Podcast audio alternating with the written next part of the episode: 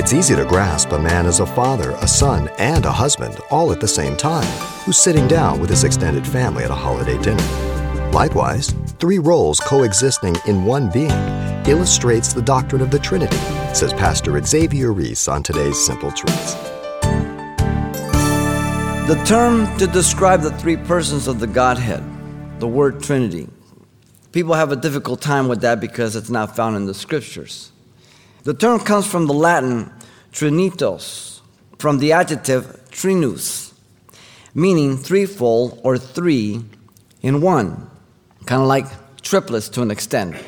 The term Trinity is a theological phrase that has been used to identify and describe the doctrine of the Trinity that's revealed by God. And it's clearly declared throughout the scriptures, as we pointed out from the very first verse of Genesis. In the beginning, God, Elohim, L1, L2, Elohim, more than two. The plurality of God from the very first verse. Now, the doctrine of the Trinity, three distinct persons, the Godhead, means they are co equal, co eternal, but one God people that, that contest against the Trinity, people that say that it's not in the scriptures, they're, they're not opening the Word of God. They're not doing good study. They're not looking for it. Overwhelming evidence regarding the Trinity. First of all, at the birth of Jesus, you might just mark down Luke 135.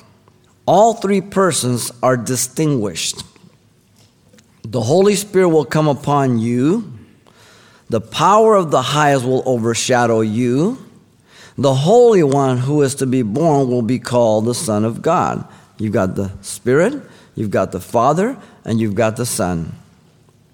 You should call his name Emmanuel, God with us, in fulfillment of the prophetic scriptures that began back all the way from Genesis 3:15 to Isaiah 7:14, Isaiah 9:6-7, and in fulfillment by the very word of the writer Matthew in Matthew 1:23. Here you have the three persons at the announcement of his birth, and yet one God. At the baptism of Jesus, we have all three persons. In Matthew chapter 3, the son Jesus, notice, was where? In the water. okay? The Spirit of God descended like a dove on the Son. And the voice of the Father spoke from heaven. You have all three persons. Now, if you're saying that God manifests himself in three different forms only, denying three persons and personalities, how do you explain those three at the same time?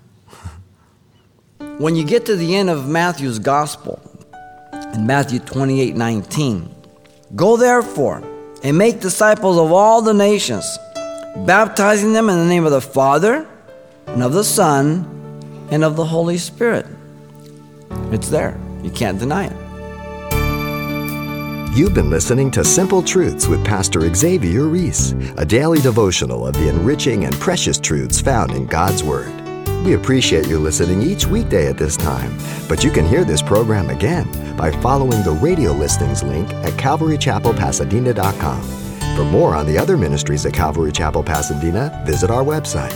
There you'll find information about weekly events, Pastor Xavier's messages, even online booklets in English and Spanish. It's all at calvarychapelpasadena.com. Simple Truths is a radio ministry of Calvary Chapel, Pasadena.